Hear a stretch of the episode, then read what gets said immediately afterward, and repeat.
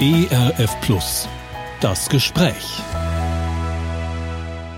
Heute mit Stefan Steinseiffer und einem Thema, das wahrlich zum Fürchten ist. Es geht nämlich um die Angst. Und zu Gast bei mir im Studio ist ein Mann, dessen Leben lange Zeit von der Angst beherrscht worden ist. Markus Bastek heißt er, ist Pastor der Friedenskirche in Kamp Lindfort. Und jetzt, wie gesagt, bei mir im Studio. Hallo und herzlich willkommen, Markus. Einen wunderschönen guten Tag. Ja, Markus, wenn ich sage, unser Thema heute ist die Angst, dann ist es eigentlich zu harmlos ausgedrückt, denn es geht sozusagen um das Maximum von Angst, nämlich die Panik. Du hast als kleiner Junge schon die erste Panikattacke erlebt. Kannst du dich noch daran erinnern? Wie alt warst du da? Wie sah das aus? Da muss ich so ungefähr fünf, sechs Jahre alt gewesen sein. Mhm. Und das sah so aus, dass ich nachts beim Einschlafen oder wenn ich wach geworden war mitten in der Nacht, ähm, den Gedanken dachte, was wäre eigentlich, wenn ich gar nicht da wäre, wenn es mich nicht geben würde, okay. wenn ich nicht existieren würde. Und das ist für ein so kleines Kind eigentlich ein überraschend erwachsener Gedanke wahrscheinlich. Mhm. Ähm, und ich habe mich da dann sehr reingesteigert, was dazu führte, dass ich plötzlich emotional und ganz existenziell mich so gefühlt habe, als würde es mich gar nicht geben. Das mhm. fühlte sich, ich sage immer, das fühlt sich so an, wie wenn man im im, im Nichts schwebt, im Vakuum des, des Weltalls schwebt ja. und keinen Anhaltspunkt hat. Und einfach, ähm, es ging mir gar nicht darum, dass ich sterben könnte, sondern es ging mir darum, gar nicht erst gelebt zu haben. Mhm. Und äh, das hat etwas in mir wachgerufen, was ich heute Panikattacke nenne, wofür ich natürlich als fünf, sechsjähriger keinen Namen ja. hatte. Haben deine Eltern äh, das irgendwie mitgekriegt? Also hast du über diesen Zustand mit irgendjemand gesprochen in der damaligen Situation? Ich bin dann zu meiner Mutter, die hat mir oft eine warme Milch gemacht. Ja. Dann, also noch äh, in dieser Nacht oder am Ja, ja, sofort, ja. wenn das mhm. da war, ja, ne, bin ich ja. sofort zu ihr gelaufen. Und ähm, ich habe mal mit ihr darüber gesprochen, jetzt, als ich das Buch schrieb, habe ich mit meiner Mutter über dieses Thema gesprochen mhm. und sie sagte, ja, ich erinnere mich, dass du öfter mal nachts Angst hattest. Das kennt man ja aber auch von Kindern, ne? die Angst vor dem Wolf, der am Fenster kratzt oder vor dem ungeheuren Kleiderschrank. Mhm. Ähm, und sie sagte, ja, ich habe dich dann immer beruhigt und dann ging es auch wieder mit dem Schlaf und das hat dann irgendwann aufgehört. Mhm. Mit elf Jahren, glaube ich, hat es irgendwann ja. aufgehört, wie du schon sagst. Äh, nahm das ein Ende? Ähm, Gab es da einen Grund für? Ist da irgendwas passiert, was dir die Angst sozusagen genommen hat? Ja, das klingt jetzt sehr fromm, war aber tatsächlich so. es, es war die Bibel. Okay. Ähm, meine Eltern hatten mir als 10-, 11-Jähriger eine ähm, Bibel mitgebracht eine Lutherbibel. Ja, damals war das so die Standardbibel. Mhm. Ähm, aber die Lutherbibel ist halt so geschrieben, dass man sie, dass sie ein Kind mit 10, 11 Jahren eigentlich überhaupt nicht wirklich verstehen kann. Ja. So, ich war da bis dahin Kinderbibeln gewohnt und die bunten Geschichten, die mir im Kindergottesdienst erzählt worden sind. Aber dann schlägt man die Lutherbibel auf und liest, wo auch immer man aufschlägt, immer nur ganz kompliziertes Zeug und kann mhm. es nicht einordnen und versteht nicht, was man da liest. Also lag diese Bibel, die meine Eltern mir aus ganz frommen Gedanken zu sagen gegeben hatten, der Junge braucht mal eine Bibel, die lag da auf dem äh, Nachttisch und schlummerte vor sich hin. Und eines Nachts habe ich eben in so einer Panikattacke, die mich wieder überrannte, einfach zu dieser Bibel gegriffen, habe in der Mitte aufgeschlagen und las den Vers, Psalm 118, Vers 5, in der Angst rief ich den Herrn an und der Herr erhörte mich und tröstete mich. Mhm. Und ich las diesen Satz, fett gedruckt in der Lutherbibel, mhm. und mit einem Schlag war diese Panik weg. Mhm. Das war schon ein krasses Erlebnis. Ja. Und du hast diesen Vers ja nicht bewusst gesucht. Also du kanntest die nee. Bibel ja in dieser Form überhaupt nicht. Genau. Und hast einfach, also äh, ja, was, was ganz viele Menschen mal machen, mit einem Messer irgendwo reinstechen und dann aufschlagen. Und genau. so ähnlich war das bei dir. Psalm 118 ist auch fast ja. die Mitte der Bibel, ja, wenn man okay. die so aufschlägt. Und es war einfach, ja. Ähm, ja, man würde es vielleicht Zufall nennen, aber mhm. daran glaube ich nicht. Ähm, war das dann auch äh, ab dem Augenblick sozusagen wie so eine Art Methode, äh, die du gegen deine Angst angewendet hast? Also ganz bewusst, dass du zu Gott gekommen bist oder dass du eben Bibelverse vielleicht dann später gezielt aufgesucht hast und wie so eine Art Zauberwort ist dann die Angst vertrieben worden? Äh, ja, schön wär's, ne? wenn man die Bibel zum Zaubern benutzen könnte, ja. damit man keine das klingt Angst mehr so ein bisschen so. Ja, ja, ja das war, mhm. dass dieses eine Mal funktioniert. Ich mhm. habe danach ähm, ähm, x Mal versucht, das zu reproduzieren reflektieren und ja. zu sagen, jetzt, ich habe gerade ein Problem in meinem Leben, jetzt schlage ich mal irgendwo auf und irgendwie, jetzt kommt der Vers zu mir, mhm. den ich brauche und jetzt erlebe ich das wieder, dass Gott plötzlich ähm, äh, meine Angst zerschmettert oder so. Das ist natürlich nicht so. Ähm, ich habe schon Psalm 118, immer wenn es mir schlecht ging, wenn die Angst mal wieder kam, gelesen mhm. ähm, und es ist bis heute mein absoluter Lieblingspsalm. Ich habe diesen Psalm unzählige Male gebetet und gelesen und durchstudiert und weiß ich nicht was. Er ist auch ein toller Psalm, kann ich nur empfehlen. Mhm. Ähm, aber natürlich hat er keine Zauberkraft, mhm. mit der ich plötzlich, plötzlich meine Probleme alle in den Griff kriege. Ja. Das nicht. Ähm, das wäre auch vermessen. Es war dieses eine Mal, das mir aber für mein Leben lang viel bedeutet. Mhm. Ich glaube, mit 18 Jahren sind dann die Panikattacken wieder zurückgekehrt. Ähm, wie hat sich das dann in eben sozusagen etwas fortgeschrittenerem Alter dann bei dir ähm, manifestiert? Wie sah das aus? Da kamen sie erst richtig schlimm, ne? Okay. die Panikattacken. Also es fing damit an, dass ich im Abstand von ungefähr einem Jahr zweimal einfach mitten am Tag ohnmächtig geworden bin. Ja, ich bin einfach aus den Latschen gekippt. Einmal in der Schulzeit noch, ähm, mitten im Matheunterricht, morgens erste Stunde und dann später in meinem Zivildienst ähm, auch einfach so mit wenig Voranzeichen mhm. einfach umgekippt, bewusstlos geworden. Und äh, ich bin beide Male daraufhin medizinisch durchgecheckt worden, von oben bis unten. ist alles mit mir gemacht worden. Und alle Ärzte sagten, bist gesund. Mhm. Ja, da, wir finden da nichts, da ist nichts. Das passiert bei einem Heranwachsenden mal, ist nicht so schlimm. Und körperlich ist es tatsächlich auch nicht schlimm gewesen, aber mhm. seelisch schon, ähm, weil das Kontrollverluste waren, die die die Angst in mir wieder aufgeweckt haben. Mhm. Ne? Also es kann, es ist zweimal passiert, es kann ja wieder passieren. In einem Jahr, in einem halben Jahr, in einem Monat. Und dann steigerte ich mich in diesen Gedanken rein, wann passiert das wieder? Mhm. Und das hat diese Panikattacken total äh, getriggert und gefördert und die kamen dann halt ständig. Mhm. Ja? Also in den, ich sag's immer so, es gab gute Zeiten, da hat die Angst mich auch Tage und Wochen in Ruhe gelassen. Es gab schlechte Zeiten, da hatte ich dann bis bis zu oder ich sag mal, ich habe bei 15 aufgehört zu zählen. Ja? Also mhm. ich schätze mal so 15, vielleicht waren es 20 Panikattacken an einem Tag und das sagt sich so dahin. Das ist wirklich krass, mhm. weil jede, in jeder einzelnen Panikattacke denkst du, du stirbst jetzt. Du bist, dir, du bist dir sicher, du stirbst jetzt. Deswegen, also buchstäblich. Also ja. ich stelle mir so vor, wie, wie, wie, wie ganz heftiges Herzklopfen oder ja, so irgendwas. Ich sag immer so, eine Panikattacke ist so, dein, dein Körper gibt Vollgas ja, Adrenalin, Impuls, Schweiß, alles auf volle Pulle, mhm. ja, und gleichzeitig bist du wie ausgenockt und kannst gar nichts tun. Mhm. Und ähm, ähm, du kennst das Gefühl, wenn man im Traum vom, vom Hausdach fällt, ja. dann wacht man mal schnell auf, so ja, dieses, ja, ja. Ne, diesen Moment. Und das hatte ich eine Minute lang, zwei Minuten mhm. lang anhaltend dieses Gefühl. Also das, ähm, ähm, das macht mit deinem Körper ganz, ganz viel und vor allem auch mit der Seele. Mhm. Und davon 15 am Tag, das, äh, das führt dazu, dass man sich um nichts anderes in seinem Leben eigentlich mehr kümmern mhm. kann. Und ich glaube, das Sonderbare ist, äh, das schreibst du in deinem Buch, auf das wir noch zu sprechen kommen, dass man das von außen dir dann gar nicht unbedingt angesehen hat, was, ja. was gerade in dir abgelaufen ist, oder? Das liegt auch daran, dass also ich. Die äh, Ohnmacht natürlich schon, wenn da plötzlich einer umkippt, ja, das ja, nimmt das man schon wahr, aber das, was da vorher abgeht, ja. Genau, ja, ja. Das stimmt. Ähm, es haben Leute von außen kaum wahrgenommen, was mich gewundert hat, weil ich mhm. hatte das Gefühl, also das muss man doch merken von außen. Ich hatte das Gefühl, ich zucke und ja, äh, ja. und und so und ähm, ich breche hier gleich zusammen. Aber ich bin ein, ich sage immer, ich bin ein Meister im Verstecken. Das ist nicht gut. Ja, mhm. das ist keine tolle Qualifikation. Im mhm. Gegenteil.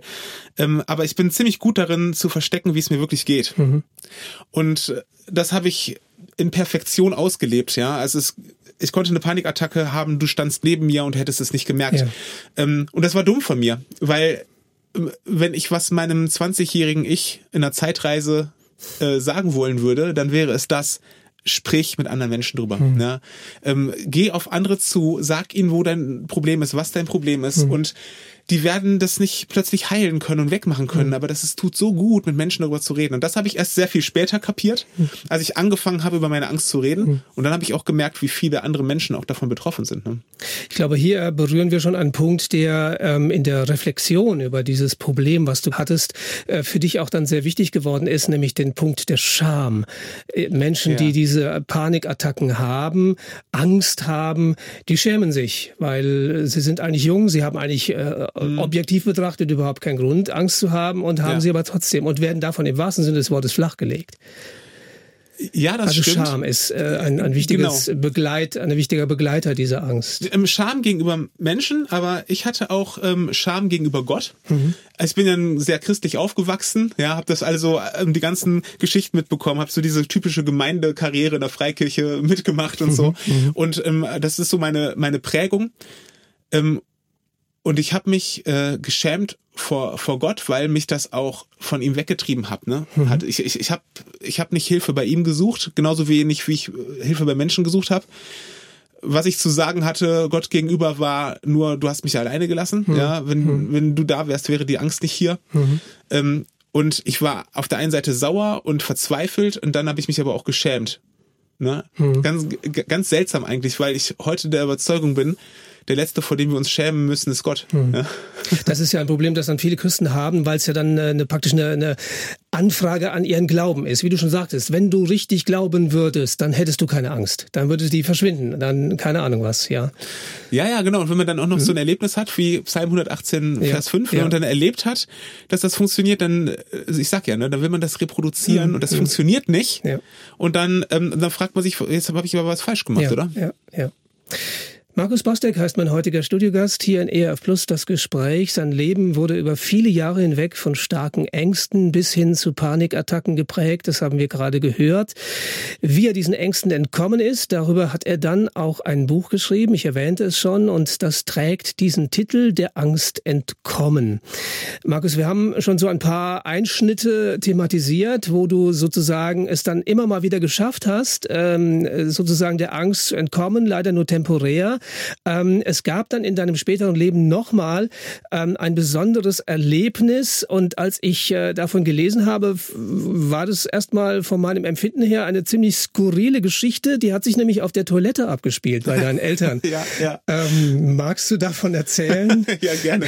Ja, ich erzähle immer gerne Toilettengeschichten. Okay. Nein, ähm, das ist, ich sag immer, ähm, mein Berufungsort ist die Toilette meiner Eltern. Das okay. ist nicht besonders, äh, das ist kein besonders schönes Bild irgendwie. Ich beneide immer Mose um seinen Berufungsort, mhm. wenn wir da am Berg Sinai steht und dieser Busch brennt Brennende und ja, genau. das ist äh, mhm. das ist dann eine epische Situation. Ja, und bei ja. mir war es einfach die Toilette. und ich saß da, meine Mama hat immer ähm, Zeitschriften da liegen damit einem nicht langweilig wird. Und äh, in einer dieser Zeitschriften habe ich ähm, das Angebot gesehen äh, von der Bibelschule Elstal, die es damals noch gab. Ähm, zehn Monate Jahreskurs Bibelschule, hm. ähm, äh, Zielgruppe Menschen, die die Schule hinter sich haben, die noch nicht wissen, was sie in ihrem Leben machen wollen, ähm, Berufswahl, B Berufung, diese ganzen The Themen und Bibel kennenlernen, mit anderen Christen zusammenleben. Und das habe ich gelesen in einer der schlimmsten Zeiten überhaupt. Mhm. Ich war, also die Angst hatte mich schon so in die Knie gezwungen, mir ging es schon richtig dreckig. Ja, Leute also, wo dachten, diese vielen Panikattacken pro Tag gewesen Ja, sind, ja, wo du genau. aufgehört hast zu zählen, sozusagen. genau, wo ich nicht mehr glaubte, dass ich da irgendwann wieder rauskomme. Mhm. Ich war schon ziemlich verzweifelt. Und genau in dieser Situation lese ich das und hatte plötzlich das Gefühl, entgegen meiner Gedanken, die eigentlich in eine andere Richtung gingen, da soll ich hin. Hm. Nun war das am Ende, Ende von Deutschland, 600 Kilometer von meiner Heimat entfernt. Ähm, es war mitten in diesen Angstzuständen und Panikattacken eigentlich undenkbar, jetzt irgendwo hinzuziehen, wo ich keinen Menschen kenne, gar keinen Anker habe, Mhm. plötzlich mit ganz vielen Leuten konfrontiert bin. Ähm, ja, und dann da auf einer Bibelschule rumrenne. Was, was, was hatte ich denn für eine Beziehung zu Gott? Ich habe mir Bibelschüler immer so, so brav und so, so voll im Glauben äh, brennend vorgestellt und ich, naja, wo war ich, wo war ich hingeraten? Ja. Ne? Was, äh, was sollte Gott da schon mit mir anfangen? So, ne? Ähm, dafür, das wäre was für andere Leute. Das ist was für so fromme ähm, Siegertypen oder Ja. sowas, dachte ich. Das hast du dann aber mit dem Mose wieder gemeinsam. Der hat, war ja auch Ja. nicht davon überzeugt, dass Gott den Richtigen sich ausgesucht Ganz hat. genau. Ja. Und Mose Mhm. hat gekämpft Ja, gegen seine Berufung, hat gerungen mit Gott, ne? Mhm. Lange. Ähm, und auch über das, was er dann getan hat, hinaus. Also er hat immer, immer in diesem Kampf gestanden, bis eigentlich, bis zuletzt eigentlich.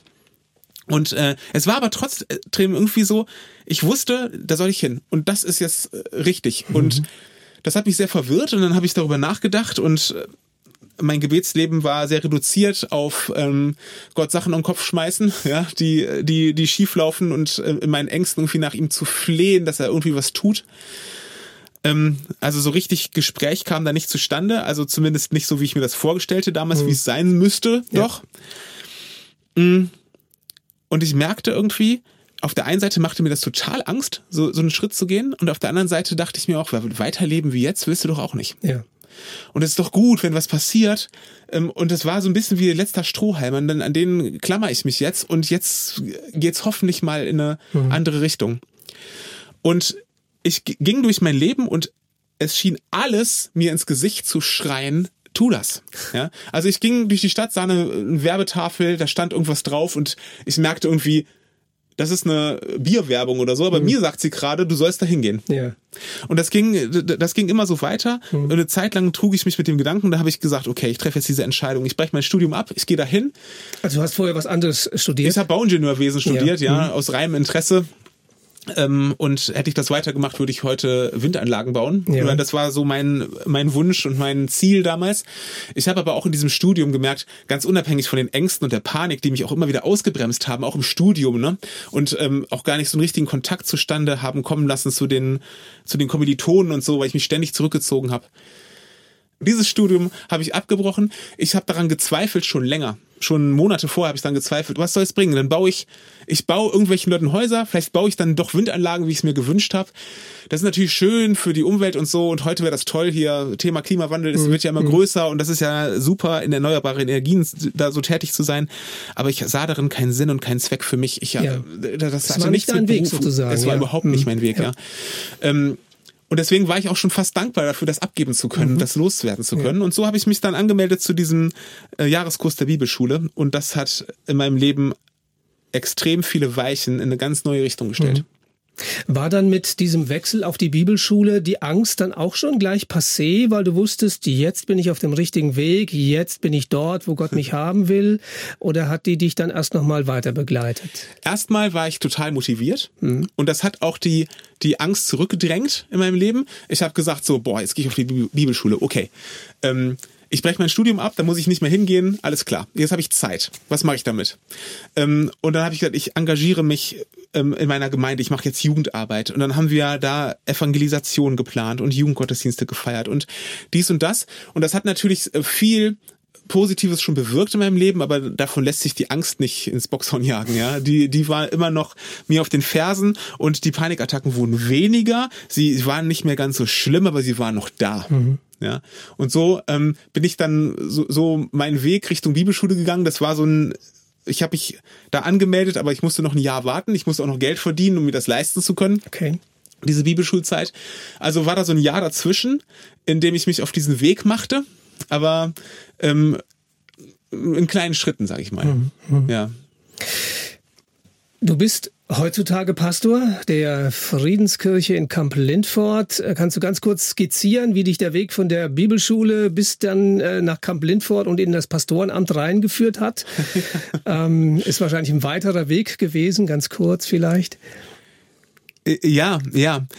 Also ich habe mich dann eingelassen darauf, zur Bibelschule zu gehen. Hm.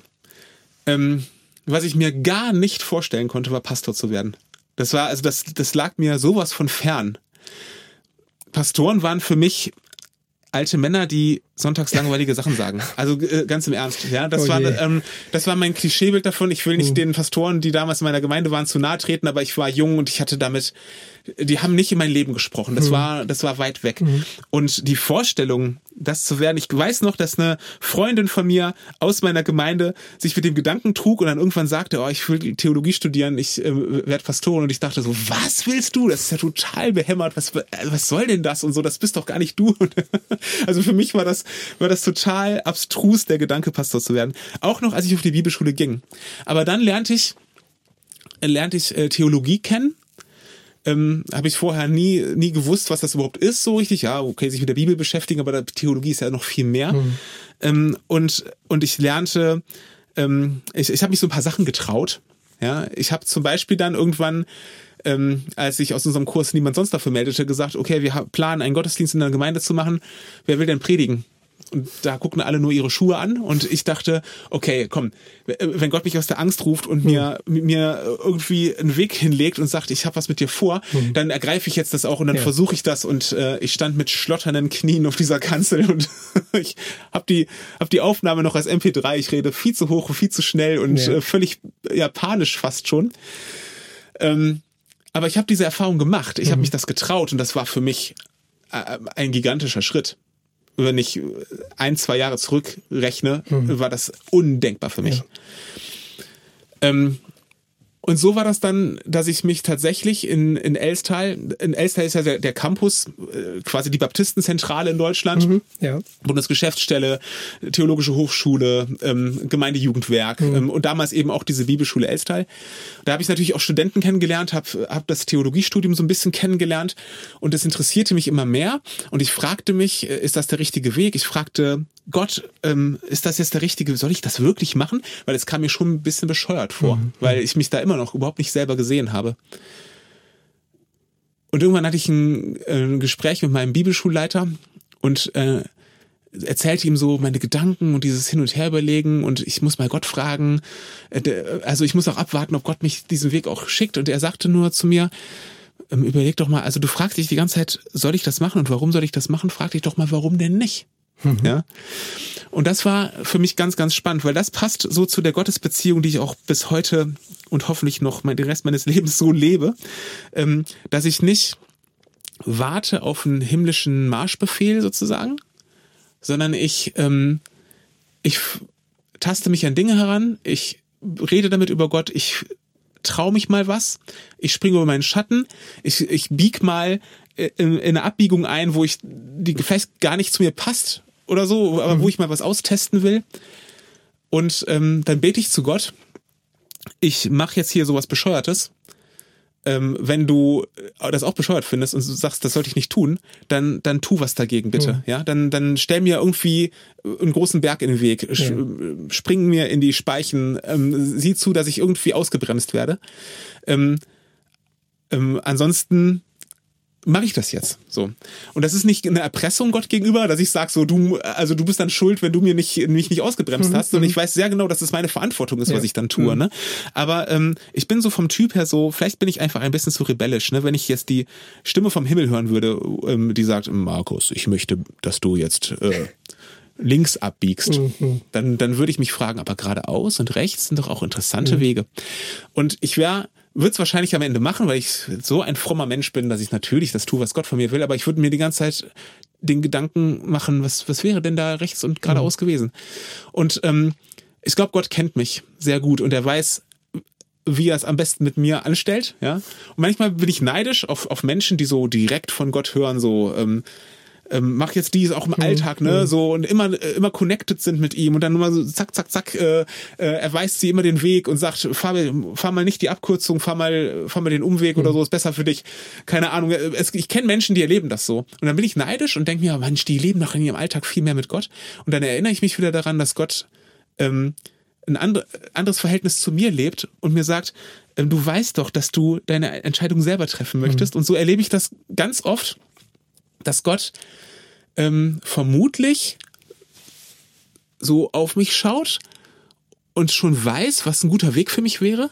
Aber er weiß auch, der Junge muss das selber rausfinden. Mhm. Und ganz oft habe ich im Nachhinein gedacht, das hat Gott sehr geschickt gemacht, dass er mich auf den Weg gesetzt hat. Und ich bin der felsenfesten Überzeugung, es war meine Idee. Mhm. Aber eigentlich war es Gottes Idee. Okay. Ich finde es einen interessanten äh, Gedanken, den ich jetzt gerade habe, dass, dass, äh, ja, dass man sich von dieser, dieser Vorstellung verabschieden sollte als Christ.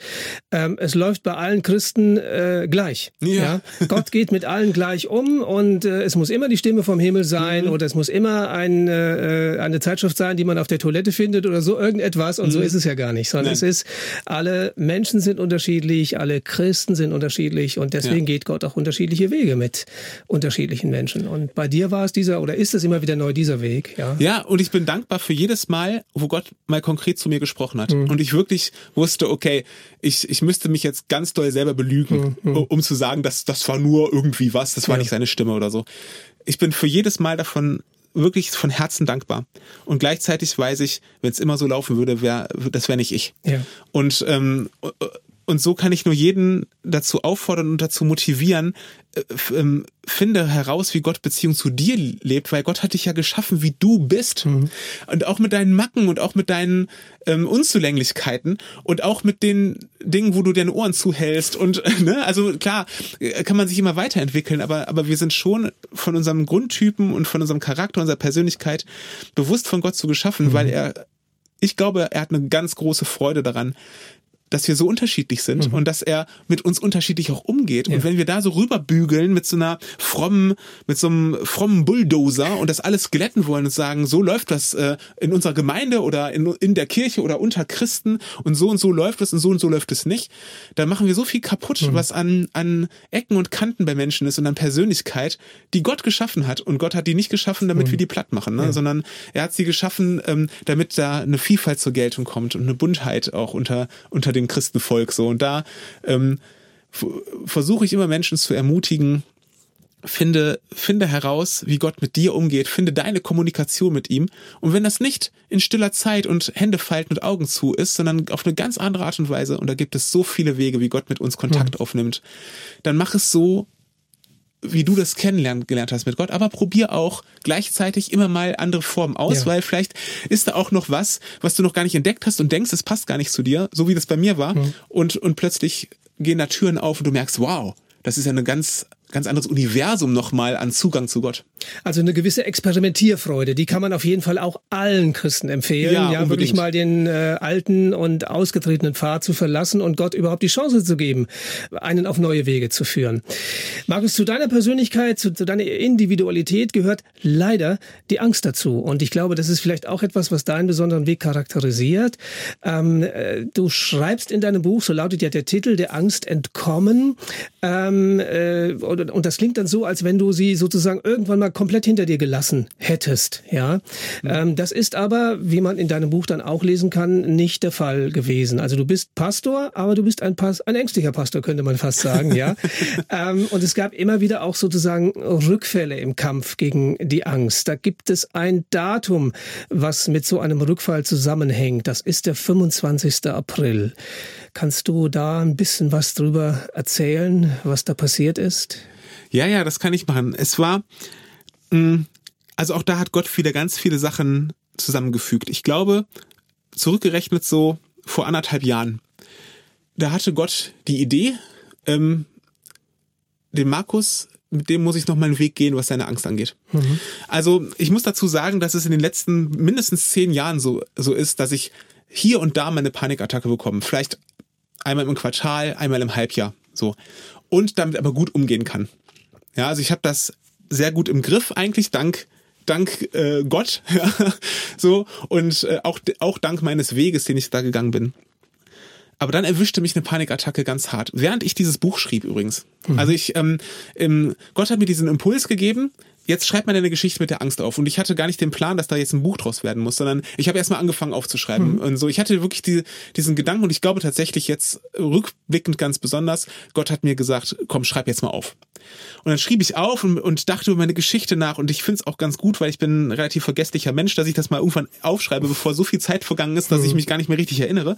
Und das ist sowieso gut, wenn man seine Erlebnisse mit Gott aufschreibt.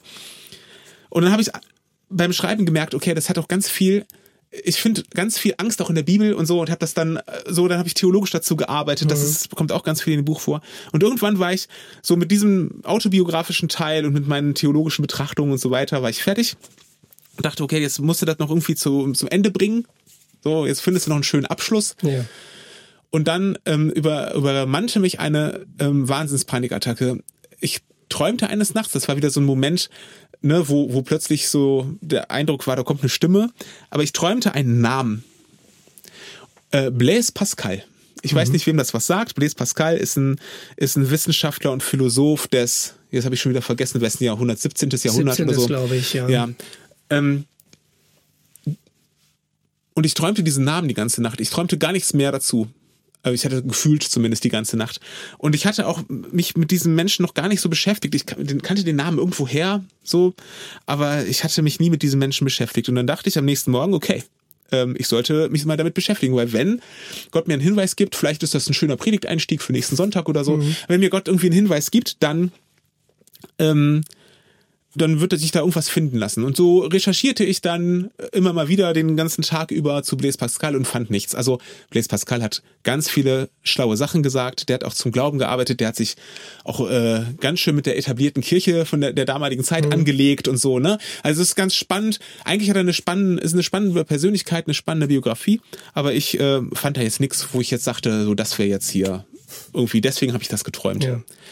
Und irgendwann las ich im Wikipedia-Artikel über Blaise Pascal, ähm, dass er, er war sehr kränklich und hatte viele, ja, hatte so eine Krankheit und, und, und war äh, oft in seinem Leben so ausgeschaltet und schwach.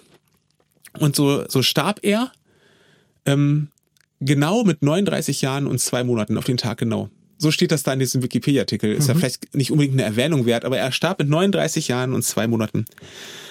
Und jetzt war ich, als ich das las, gerade 39 geworden. Okay. Und so arbeitet die Angst. Die Angst sagt dir, will, will ja, also die Panikattacken sagen dir jedes Mal, du stirbst jetzt. Also sie spielen immer mit der Angst vor dem Tod. Mhm. Und in diesem Moment bekam ich eine Wahnsinnspanikattacke, wie ich sie lange nicht bekommen hatte ähm, weil ich dachte, das ist der Grund, warum ich Blaise Pascal recherchieren sollte. Ja. Das ist jetzt die Botschaft, die mir sagt, du hast noch sechs Wochen zu leben. Mhm. Und dann stirbst du auf den Tag genau, wie Blaise Pascal, mit 39 Jahren und zwei Monaten. Und das ist, wäre dann der 25. April okay. gewesen. Und, ähm, und da habe ich gemerkt, boah, die Angst hat noch viel zu, viel zu viel Fuß in der Tür bei mir. Mhm. So, ich hatte gedacht, dass sie weit, weit zurückgedrängt ist, aber sie hat, sie spielt noch eine viel zu große Rolle.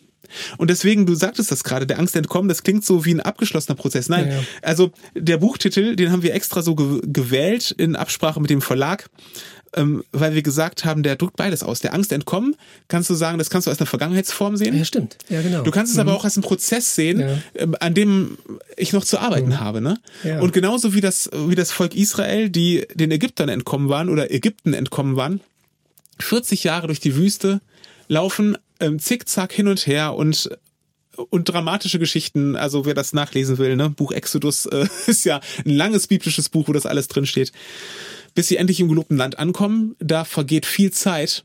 Und für Mose ist es sogar so, dass er gar nicht rein darf am mhm. Ende. Ähm, also, dass er im, in der Zeit sein, Zeitspanne seines Lebens gar nicht an diesem Ziel ankommt, dem Land, wo Milch und Honig fließen. Aber das ist gar nicht schlimm. Ich glaube, Mose da war damit versöhnt und ich darf damit auch versöhnt sein, dass ich gar nicht, gar nicht ähm, ankomme in einem, in einem Zustand völliger Angst und Panikfreiheit und das auch gar nicht muss. Mhm. Ähm, es ist viel wichtiger, dass ich, ähm, dass ich weiß, an wen ich mich wende und wie ich damit umgehe, wenn die Panik kommt und mich in eine Richtung drängen will, die nicht gut ist mhm. für mich. Und das will sie immer. Sie will mich immer in eine Richtung drängen, die nicht gut ist für mich. Aber Gott möchte mich in eine Richtung haben, die gut ist für mhm. mich. Ähm, und so die Blaise Pascal Geschichte ging so weiter, dass ich dann halt sechs Wochen Zeit hatte, mich mit dem Gedanken zu beschäftigen ja, was wäre denn? Ja. ja es, ich bin auf die Angst zugegangen. Ich habe nicht ähm, mich eingemauert und gesagt, äh, ähm, ich muss jetzt verhindern, dass ich sterbe, sondern ich habe gesagt, okay, was wäre denn, wenn ich jetzt sterben würde? Was mhm. wäre denn dann? Was wäre mit meiner Frau, meinen Kindern? Was wäre mit den Beziehungen, in denen ich lebe? Was wäre mit den Dingen, die ich habe es am Anfang gesagt, ich habe viel vor, ich, ich habe ich hab Lust, äh, Dinge zu machen und Dinge zu erleben.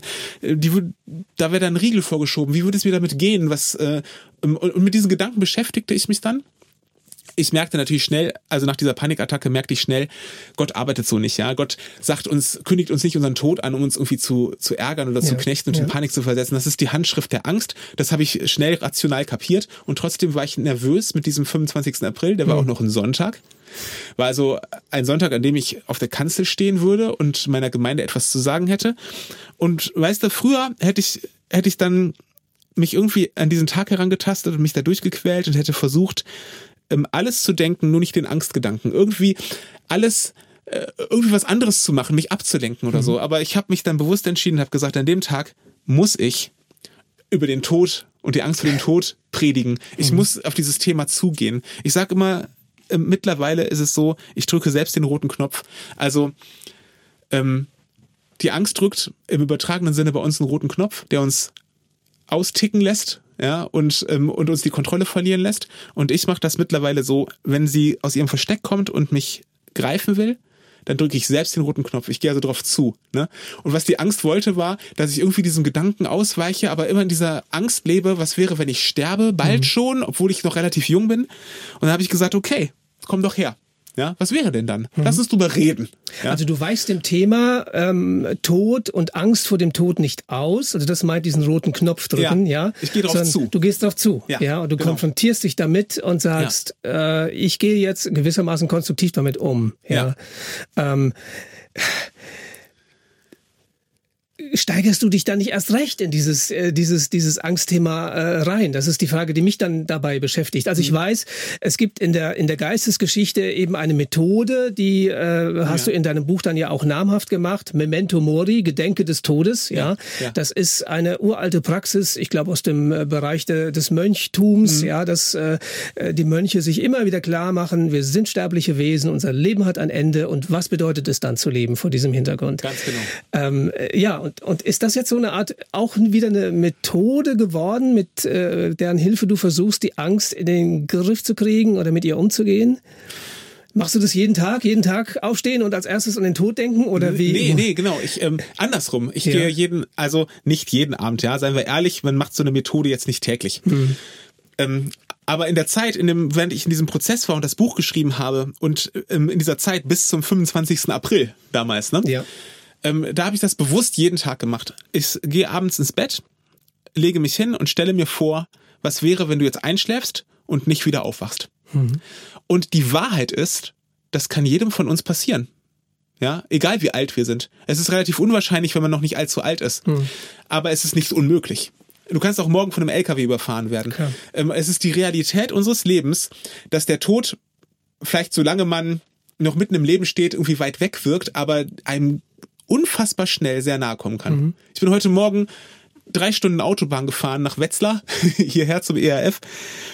Und äh, was hätte mir da alles passieren ja, können? Ne? Das hätte das Ende meines Lebens sein können. Mhm. Muss nur irgendwer unaufmerksam sein und zack, ist es soweit. Und das ist eine Realität unseres Lebens. Und ich lege mich abends ins Bett und stelle mir vor, was wäre denn, wenn du jetzt wenn das jetzt so ist. Und mhm. wie ich gerade sagte, ne, dann gehen Gedanken durch den Kopf. Und bei mir ist es so, natürlich triggert das total meine Angst. Und die kommt, aus, kommt dann raus und die Panik will mich übermannen und, und ähm, will mir sagen, denk jeden Gedanken, nur nicht diesen. Und ich sage dann, aber ich will jetzt diesen Gedanken denken. Und dann gehe ich darauf zu und stelle mir das vor. Und die Erfahrung ist tatsächlich, die Panik kommt. Und ich würde das niemandem empfehlen, der in akuten Angstzuständen lebt. Mhm. Ja? Ähm, oder wenn man gerade akute Therapie macht oder so, dann, dann ist das zu heftig. Ja. ja? Dann, dann lass die Finger davon. Dann, dann, dann tu es nicht. Mhm. Ja? Aber bei mir war das jetzt nicht mehr so, dass ich so akut therapiebedürftig war oder sowas, ne, sondern ich habe schon einen relativ guten Umgang gefunden mit der Angst, aber sie ist noch nicht, sie ist noch zu mächtig. Mhm. Und deswegen, das meine ich mit roten Knopfdrücken, denke ich diese Gedanken und das faszinierende ist, bei mir ist es zumindest so, ich träume dann nicht davon sondern ich schlafe eigentlich ruhig ein. Ich lasse nicht zu, dass die Angst bestimmt, du sollst jetzt was anderes denken, sondern mhm. ich denke das zu Ende, bis die Angst irgendwie aufgehört hat und, und merkt, sie kommt bei mir nicht durch. Und dann sage ich, okay, jetzt kann ich diese Gedanken beenden mhm. mit einem Gebet oder so, jetzt kann ich schlafen. Dann schlafe ich sehr ruhig und sehr gut in der Regel. Und am nächsten Morgen, weißt du, wie toll das ist, aufzuwachen? Wenn du, wenn du am Abend vorher gedacht hast, diesen, diesen Todesgedanken gedacht hast mhm. und gedacht hast, wie wäre das, wenn ich jetzt nicht mehr aufwache? Und dann wachst du morgens auf und die Sonne scheint, vielleicht. Aber ähm, ich begegne meinen Töchtern, meiner Frau. Hm. Ich, ich sehe das Leben, ich im, äh, also das klingt jetzt so ein bisschen hippie-mäßig, aber ich laufe draußen rum und sehe, ähm, wie, wie die Blumen aufgehen hm. oder so, ja, und äh, freue mich daran. Also wirklich so an Kleinigkeiten, wo man sonst einfach dran vorbeigeht hm. und merke, ähm, guck in den Himmel, sehe die Wolkenformation, das mache ich sowieso sehr gerne, mir Wolkenformationen angucken und denk so, wow, was, wie schön ist es zu leben, mhm. ja, wie, wie gut ist es zu leben. Überhaupt noch da zu sein. Man wird ganz neu ja. dankbar für den Umstand, dass man noch da ist. Ganz ja. genau. Mhm. Und das ist ein, so eine schöne Erfahrung, mhm. dass ich das ähm, dann äh, gerne immer wieder mache. Und dieses Memento Mori, was du angesprochen hast, das kann man ja in verschiedenen Versionen ähm, praktizieren. Ich habe mal gelesen, dass Wolfgang Amadeus Mozart das so praktiziert hat, der hat sich abends nicht gedacht, was wenn ich sterbe, sondern der hat sich gedacht, was wenn meine Kinder sterben diese mhm. Nacht. Was ich nochmal deutlich krasser finde, ehrlich gesagt, ja, weil das ist, äh, das ist der viel schlimmere Gedanke eigentlich für mhm. mich, ja. Mhm. Ähm, aber das war halt damals in der damaligen Zeit noch ein, noch, noch, viel konkreter die Gefahr, dass morgens dein Kind vielleicht nicht mehr aufwacht, mhm. ne? Aber ähm, ähm, egal in welcher Art man diese Memento Mori Übungen macht, äh, die Erfahrung ist immer dieselbe, die die Menschen machen, nämlich dass sie sich, sich in ihrem Leben viel reicher fühlen, viel, viel vollständiger fühlen und die Dinge viel mehr genießen können. Und eben nicht von der Angst beherrscht werden, weil sie selber sagen, ich entscheide mich dafür, diesen Gedanken jetzt äh, zu denken und überlasse es nicht der Angst, wann ich über genau. dieses Thema nachdenke. Ja. Ähm, ich muss gestehen, ich hatte jetzt eigentlich ähm, als Lösung äh, für diese Todesangst äh, so diese typische fromme Antwort erwartet. Ich habe keine Angst vor dem Tod, weil ich bin ja in Gottes Hand. Mhm. Also welche Rolle spielt Gott jetzt äh, bei, bei diesem Umgang mit der Angst? Hat sich vielleicht auch dein Gottesbild etwas geändert im Laufe dieser vielen Jahre, wo du gegen die Angst gekämpft hast? Hm. Also, es ist meine Überzeugung und rational weiß ich auch, wovon ich rede und mein tiefer Glaube, dass ich, ähm, wenn ich sterbe, zu Gott komme. Und dass deswegen letztlich Sterben ein guter Weg ist, nicht weil es Freude macht zu sterben, sondern weil das Ziel so gut ist, mhm. ja, in Gottes Arme. Ähm, und ich glaube daran, dass im Himmel mein Zuhause ist und nicht hier. Dass ich hier zu Gast bin und mein eigentliches Zuhause ist der Himmel. Mhm. Und, ähm, und dahin zurückzukehren, ist ein guter Weg. Ja, das ist nach Hause kommen. Das ist meine Überzeugung. Und äh, rational bin ich mir dessen sehr bewusst. Mhm. Und ich glaube das tatsächlich. Ja. Aber seien wir ehrlich, dass ähm, eine Überzeugung trägt nicht, nicht, nicht unbedingt, wenn die Emotionen die Kontrolle übernehmen. Ja, ja. Und ich mache immer wieder die Erfahrung auch, also als Pastor begleite ich auch Menschen auf ihrem letzten Weg. Mhm. Ähm, nicht nur einmal. Also ich habe schon häufig Menschen auf ihrem letzten Weg begleitet.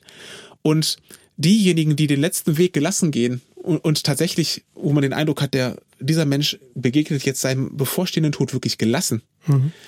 ähm, sind nicht gleichzusetzen mit denen, mit den besonders strammen Glaubensüberzeugungen, mhm. ja, und die besonders fromm waren. Das hatten, das hat damit nicht so wahnsinnig viel zu tun. Denn im Gegenteil, oft ist es so, dass auf diesen letzten Metern des Lebens Menschen ähm, die ganzen Überzeugungen, für die sie eingestanden sind, für die sie vielleicht auch gekämpft haben, die sie weitergegeben haben ihr Leben lang, plötzlich in Frage stellen. Mhm. Ähm, und ich glaube, das hat was damit zu tun. Ich will das Menschen nicht unterstellen, so pauschal, aber ich glaube, es hat was zu tun damit, sein Leben lang den Gedanken an den eigenen Tod so nach weggeschoben zu mhm. haben. Ähm, und dann zu sagen, ja, Tod bedeutet, danach bin ich bei Jesus. Das ist ja auch richtig. Das ist mhm. auch faktisch richtig. Das ist meine Überzeugung. Ähm, aber sich mit dem Gedanken zu beschäftigen, das betrifft mich und ich muss diesen Weg einmal gehen. Und bevor ich da zu Jesus komme, muss ich durch diese Tür, an der man alles abgeben muss. Mhm. Alles ne, an dem ich alles erstmal verliere, mhm. um dann alles zu bekommen. Ähm, diesen Weg muss ich gehen und mich darauf einlassen. Und ich habe den Eindruck, äh, die Leute, die auf ihrem Sterbebett weder fromme Phrasen von sich geben, ähm, noch diese in tiefer Angst diesen Weg gehen das sind Menschen, die diesen Gedanken schon gedacht haben mhm. und diesen Weg schon vorgegangen sind in ihrem Leben. Mhm. Ne? Das kann zum Beispiel diese, können diese geistlichen Übungen bewirken von Memento Mori. Und das ist für mich tatsächlich wirklich ein Lebensziel. Also es ist nicht mein einziges Lebensziel. Aber für mich ist das wirklich erstrebenswert, dass wenn eines Tages für mich der Moment gekommen ist, vielleicht sterbe ich ja ganz plötzlich. Ja. Aber wenn für mich, wenn ich mir vorstelle, ich sterbe als alter Mann, hoffentlich lebenssatt, ja, vielleicht im Kreise meiner Familie oder sowas, mhm. aber ich liege eines Tages auf diesem Bett und weiß, das wird der letzte Ort sein, an dem mhm. du dich hingelegt hast. Ähm, dann möchte ich, dann möchte ich da so gehen wie diese beeindruckenden Menschen, die ich kennenlernen mhm. durfte, ne? die, ähm, die auf diesem Weg nicht plötzlich alles in Frage stellen müssen, äh, sondern die diesen Gedanken schon gedacht haben, diesen, sich an diesen Weg schon rangetastet haben und genug Vertrauen in ihrem Leben aufgebaut haben, dass sie sagen, ähm, okay, ich kann durch diese Tür gehen, ja. ich kann alles verlieren und dahinter wartet dann mhm. der auf mich, wie auch immer der, der auf mich wartet. Und ich glaube, da versagen alle unsere frommen Vorstellungen und unsere Bilder und wie das da sein wird, mhm. weiß keiner von uns. Aber dieses Rest, mit diesem Restvertrauen des Lebens da reinzugehen und zu sagen, da wird einer auf mich warten, der nimmt mich in den Arm, mhm. der hat mich lieb. So. Ähm, das ist für mich schon wirklich, also wenn man das hinbekommt, mit Menschen, die das hinbekommen, wirklich großen Respekt. Und ich weiß nicht, ob ich das hinbekomme mhm. bis zum Ende meines Lebens. Aber schön wäre das schon. Also, das ist ja das Problem am Sterben. Es klingt jetzt etwas zynisch, aber ich meine es nicht so, dass äh, man es in gewisser Hinsicht nicht üben kann, weil es ja eben eine einmalige Sache ist. Aber umgekehrt ist dieses Momentum Mori doch eben eine Übung, um sich mhm. auf diesen Augenblick vorzubereiten. So verstehe ich dich jetzt gerade. Ja. Und um dann, äh, sei es, dass der Tod plötzlich kommt, sei es, dass der Tod langsam kommt, ja, letztlich nicht überrascht zu werden durch das, mhm. was er dann mit sich bringt, dieses Loslassen des alten Lebens. Also insofern ja, würde ich jetzt fast mal sagen, hat die Angst ja gewissermaßen auch eine nützliche Funktion, wenn sie denn dahin, äh, dich dahin mhm. bringt, ähm, diese Vorbereitung ganz bewusst äh, dann auch vorzunehmen. Ja. Das ist richtig, ja. Ich sage auch immer, die, ähm, die Angst muss sich furchtbar ärgern, wenn sie und das ist zumindest immer mein Ziel, dass die Angst sich furchtbar ärgert, wenn sie sich mein Leben anschaut, ja. ähm, weil sie ihre Ziele einfach nicht erreicht hat. Sie hat mich ganz schön klein gekriegt im Leben. Mhm. Sie hat mich ähm, viel gekostet aber ich habe dadurch ähm, einen Weg gefunden für mein Leben und einen Glauben gefunden, der ähm, äh, den der mich jetzt wirklich trägt. Und das muss sie wirklich furchtbar ärgern, weil ihr Ziel war eigentlich, mich von Gott wegzubringen. Und es klingt ähm, fast so, als wenn die Angst für dich wie so eine Art Person wäre. Also ich glaube, du sprichst ja. auch mit der Angst und sagst, verpiss dich oder so irgendwas. ja, ja, das ist auch, kommt ja. auch schon vorgekommen, ja. Ähm, ja, ähm, es, ah, es ist so, sie zu personifizieren und sie als ein Gegenüber wahrzunehmen, das, das hilft, mit ihr umzugehen, aber das ist nicht einfach nur ein psychologischer Trick für mich, sondern ähm, als ich gemerkt habe irgendwann, die Angst ist, arbeitet nicht willkürlich, die kommt nicht zufällig zu mir und das sind nicht irgendwelche Neuronen, die sich da blöd verknüpfen mhm. und dann ist sie plötzlich da, sondern sie hat ein Ziel, sie, sie, sie arbeitet bewusst daran, ähm, mich auf einen bestimmten Weg zu bringen. Ähm, jetzt kann man jetzt könnten wir noch eine Stunde reden über die Vorstellung von dem Bösen und, und von Mächten oder mhm. keine Ahnung was. Ja. Ähm, äh, für mich ähm, erinnert es mich, wenn ich die Angst personifiziere und, ähm, und sie mir vorstelle als ein Gegenüber, hilft es mir, mich daran zu erinnern, sie ist nicht zufällig da, mhm. ja, und sie sie handelt nicht nicht ähm, zufällig und willkürlich, sondern sie sie hat ein Ziel ähm, und sie wird das bei dir erreichen. Und das ist wichtig zu wissen, weil kenne deinen Feind. Ja? Mhm, ja. Ähm, äh, du musst, du musst, äh, also das Dürfste, was man machen kann, ist, ist ähm, seinen Feind zu unterschätzen und zu denken, das ist nur so eine, das ist nur eine Emotion, die mich dann halt manchmal überrennt. Bei mir ist es das nicht. Mhm. Es gibt auch andere, die können mit Hilfe von Therapie die Angst irgendwie integrieren wieder in ihr Leben. Bei mir hat es nur geholfen, äh, ähm, sie bewusst als meinen Feind zu identifizieren und zu akzeptieren, sie ist da, sie wird vermutlich auch immer da bleiben, aber, aber sie zu beobachten und zu wissen, ich, ne, und dir zu sagen, ich weiß, was du vorhast mhm. und ich weiß, welche Methoden du bisher angewendet hast. Du wirst wahrscheinlich noch kreativ so und wirst dich vielleicht auch nochmal irgendwie auf dem falschen Fuß erwischen, aber ich weiß, wo du sitzt, ich weiß, was du vorhast, ich habe dich im Blick. Mhm. So. Wenn jetzt Menschen zuhören bei dieser Sendung, die sagen, das kenne ich alles, was der Markus Bastek erzählt. Ähm, auch ich werde immer wieder von Ängsten gepackt. Ähm, und äh, Ängste beherrschen mein Leben, Ängste diktieren ganz viele Entscheidungen, die ich treffe.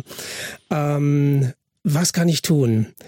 Gibt es da so eine Empfehlung, äh, die du diesen Menschen geben könntest aufgrund deiner eigenen Erfahrungen? Mhm sprich mit Menschen darüber. also wirklich, ich habe mich irgendwann entschieden, ich spreche über meine Ängste. Und das Resultat ist, zehn Jahre später jetzt, dass ich ein Buch geschrieben habe. Mhm. Das muss nicht jeder tun. Aber anzufangen darüber zu reden, ist so befreiend, weil du wirst feststellen, dass es vielen anderen Menschen auch so geht. Und dann bist du schon mal nicht mehr ganz allein. Ähm, und du kannst dich darüber austauschen. Und glaub mir, es gibt viele, viele, viele, viele Menschen, mehr als du denkst, ähm, ich kann das nur so sagen, ich habe dieses Buch geschrieben, da steht vorne Angst drauf.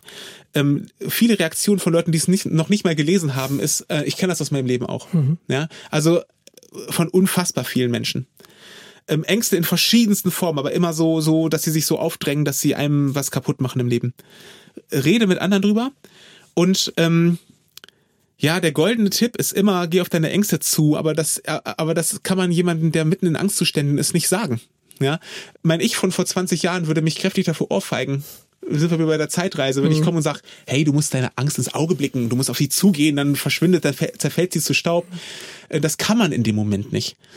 Aber ähm, vertrau mir, wenn du in Ängsten bist, ähm, es gibt einen Weg daraus und es gibt eine Möglichkeit, damit zurechtzukommen und Gott steht auf deiner Seite.